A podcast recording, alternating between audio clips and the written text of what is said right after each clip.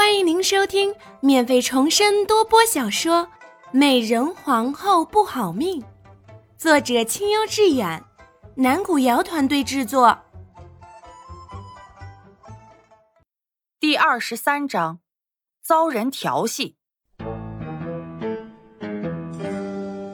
夏妙玲轻手轻脚的又溜进了御膳房，她知道糕点在哪里放着，又着急回去。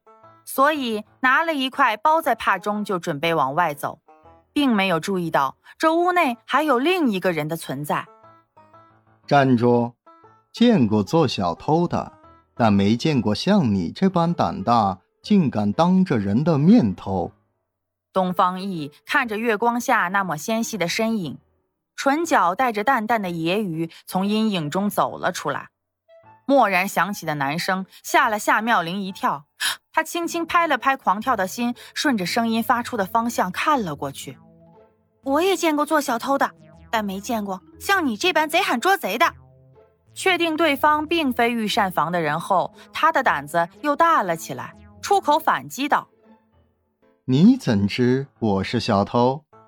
东方奕笑着反问：“看你的打扮，就知道你不是御膳房的人了。”夏妙玲懒懒的看了他一眼。心想，他应该也是一个来偷吃的侍卫。大家都是来偷吃的，就别互相为难了。我先走了，你继续。侍卫跟太监不一样，虽然她现在只是一个宫女，但从小受的教育告诉她，跟男人单独共处一室是一件不妥的事情。等等，我若说我是这御膳房中的厨子呢？难道夜里我也要穿上厨子的衣服吗？看着伶牙俐齿的小丫头，东方奕突然就想跟她斗上一斗。听了他的话，夏妙玲的脚步顿了顿，讪讪的问道：“你当真是这里的御厨？”他还真没想到会遇上这样的情况。东方奕憋着笑，没有说话。你若真是御厨，今夜就算是我错了。只是，我来这里偷糕点，也实属无奈之举。您就当大人有大量，放我一马吧。夏妙玲咬了咬下唇，降低了一些姿态。唉，真是可惜呀！我也想放你一马，可我还真不是这里的厨子。东方奕憋不住笑了出来。哼，无聊。夏妙玲知道自己被人戏弄了，低声的丢下这么一句，连忙继续朝外走去。东方一看他要离开，迈着大步上前，直接拉住了他的胳膊，将他一把扯了过来。我还没叫你走，你就不能走。夏妙玲生平第一次与陌生男子这般接近，她的脸登时就红了，抬头怒瞪着桎梏着自己的男人：“你怎的如此霸道？皇家重地，又是谁给你这样的胆子？刚才。”东方奕只是看着女子身段不错，线下离得这般近，他才看清怀里人儿的容貌，不禁的怔愣了起来。虽然这女人穿的是粗布工衣，脸上脂粉未施，但绝对称得上是绝色了。真是可惜了这样的容貌，竟然只是一个最末等的宫女。你可知，凭你这样貌，本可不必做这偷鸡摸狗的事的。良久。他忍不住用另一只手抚上了女人俏丽的脸颊，贴在她耳边小声的说道：“不若你且随我回去，做我的娘子，可好？”无耻！夏妙玲只觉得脸上更烫了，也顾不上手里拿着的糕点了，扔在地上，空出一只手来，冲着这登徒子的脸重重的打了一个耳光。东方奕，堂堂的八王爷。从小锦衣玉食，还是第一次被人这样甩了耳光。大胆！你可知道我是谁？他的脸色登时就黑了下去，声音也变得严厉了起来。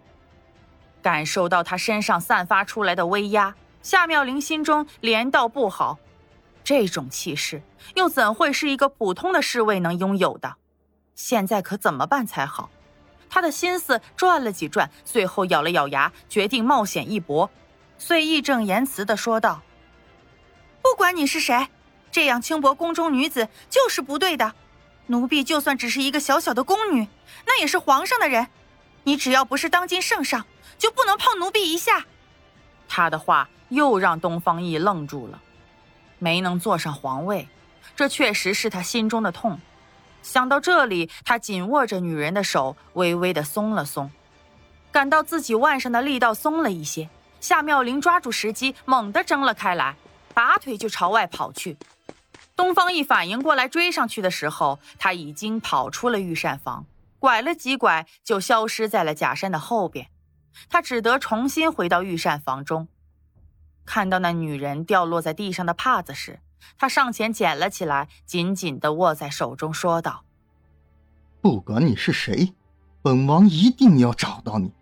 即便本王不是这天下的王者，也定要让你臣服于我。”皇位没能得到，已经是一种遗憾了。他绝不会再让自己遗憾一次。这种角色，这种胆识的女人，只能属于他，东方奕。夏妙玲一口气跑到自己经常躲藏的假山之后，屏住呼吸藏了一会儿，发现并没有人追上来之后，她悬着的心才放了下去。此时。假山之下，那之前遇到的小公公也不见了踪影。许是听话的回去了吧？他也没有时间多想，连忙快步的回到了浣衣局。小姐，您总算回来了，怎么出去这么久？都吓死山儿了。守在后门的山儿看到他进来，连忙迎了上去，面上尽是担忧之色。夏妙玲想了想自己今夜的遭遇。脸上又带上了温和的笑意。没事，今晚月色好，我在外边赏了会儿月。今晚之事还是不说的好，免得真有什么祸事，反而牵连了他。那您吃东西了吗？珊儿说着，从怀里拿出了藏着的窝头，鼻头微微的有些发酸。那长氏姑姑真是太坏了，知道我要给你送吃的。就故意拖了那么久，现下这窝头硬的跟石头一样，可怎么吃呀？不碍事，咱们回屋用水泡泡就能吃了。夏妙玲拉着他的手，轻轻地戳了戳他的额头，假装生气地说道：“以后不许再把你的粮食留给我了，我有办法能吃到好东西的，你知道的。”想到小姐做的事情，珊儿这才破涕为笑。好啦，咱们快回屋吧。若是被长氏姑姑抓到了，今夜就别想睡了。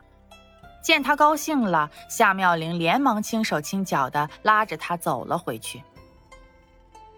呜呜呜呜是夜，夏妙玲又梦到了玉哥哥，只是这回玉哥哥不再是小时候的样子。反倒变成了玉公公的样子，他醒后忍不住笑了出来，只当是玉公公也姓玉的缘故，这才做了这个荒唐的梦。